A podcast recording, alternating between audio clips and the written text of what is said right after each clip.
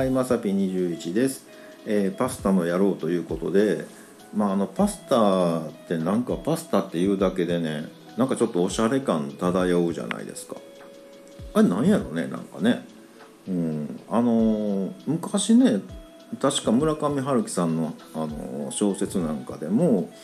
あのまあね電話かかってきてもうね忙しいから切りたいみたいな時に僕は今パスタを茹でてるんだってねいうセリフがあったと思うんですよ。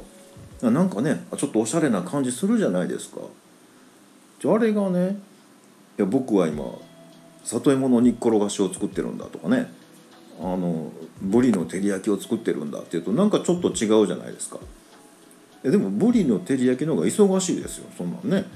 パスタ茹で茹でるのなんてさ見てたらいいんやからね。でまあ、見てなくてもねあのピピってタイマーになったら終わりですからね。うん。なんやけどパスタを茹でてるんだって言われるとねちょっとおしゃれ感出るじゃないですかなんかね。ねあのまあ OL さんとかねランチ行こうとかってイタリアンの美味しいお店でパスタ食べてきたって言ったらなんかねちょっとおしゃれかなみたいな雰囲気あるでしょ。なんやろねあれね。ね。豚の生姜焼き定食ってあかんのかい？う話でしょ。ね。でも明らかにパスタ食ってきた女子の方がニンニク臭いですよ。にもかかわらずおしゃれなんですよ。これどういうことって話でしょねあのモデルルームとか行ってもねおしゃれなキッチンに必ずあのパスタの瓶置いてあるじゃないですか。いやそんなにパスタ食えへんしいう話なんですよ。ねどっちか言ったら米ぶ米びつですよねって話なんですけどまずないじゃないですか。どういうことって話でしょね。うん、同じ炭水化物のくせにねパスタになるだけでねなんかねシュッとしましたみたいな感じになるなるんですよねなんかね。めっちゃ不思議やねあれね。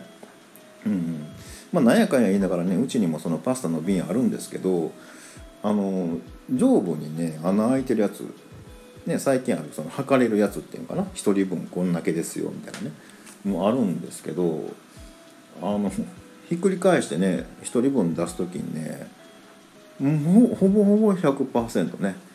どうも僕的にはねあのおみくじのあのなんていうのかな棒出すやつ、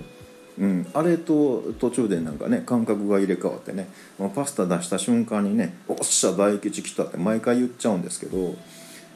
まあ多分みんな言ってるだろうなって思ってます。はい。あのまあ、万が一ねあの私そんなん言えへんからっていうねすごいあの数少ない方おられたらねあの、まあ、もしよかったらあの文通しましょう。はい、ということで本日は以上となります、えーまた下に並んでるボタンと押していただきますとこちらからもお伺いできるかと思います。ではではまさぴ21でした。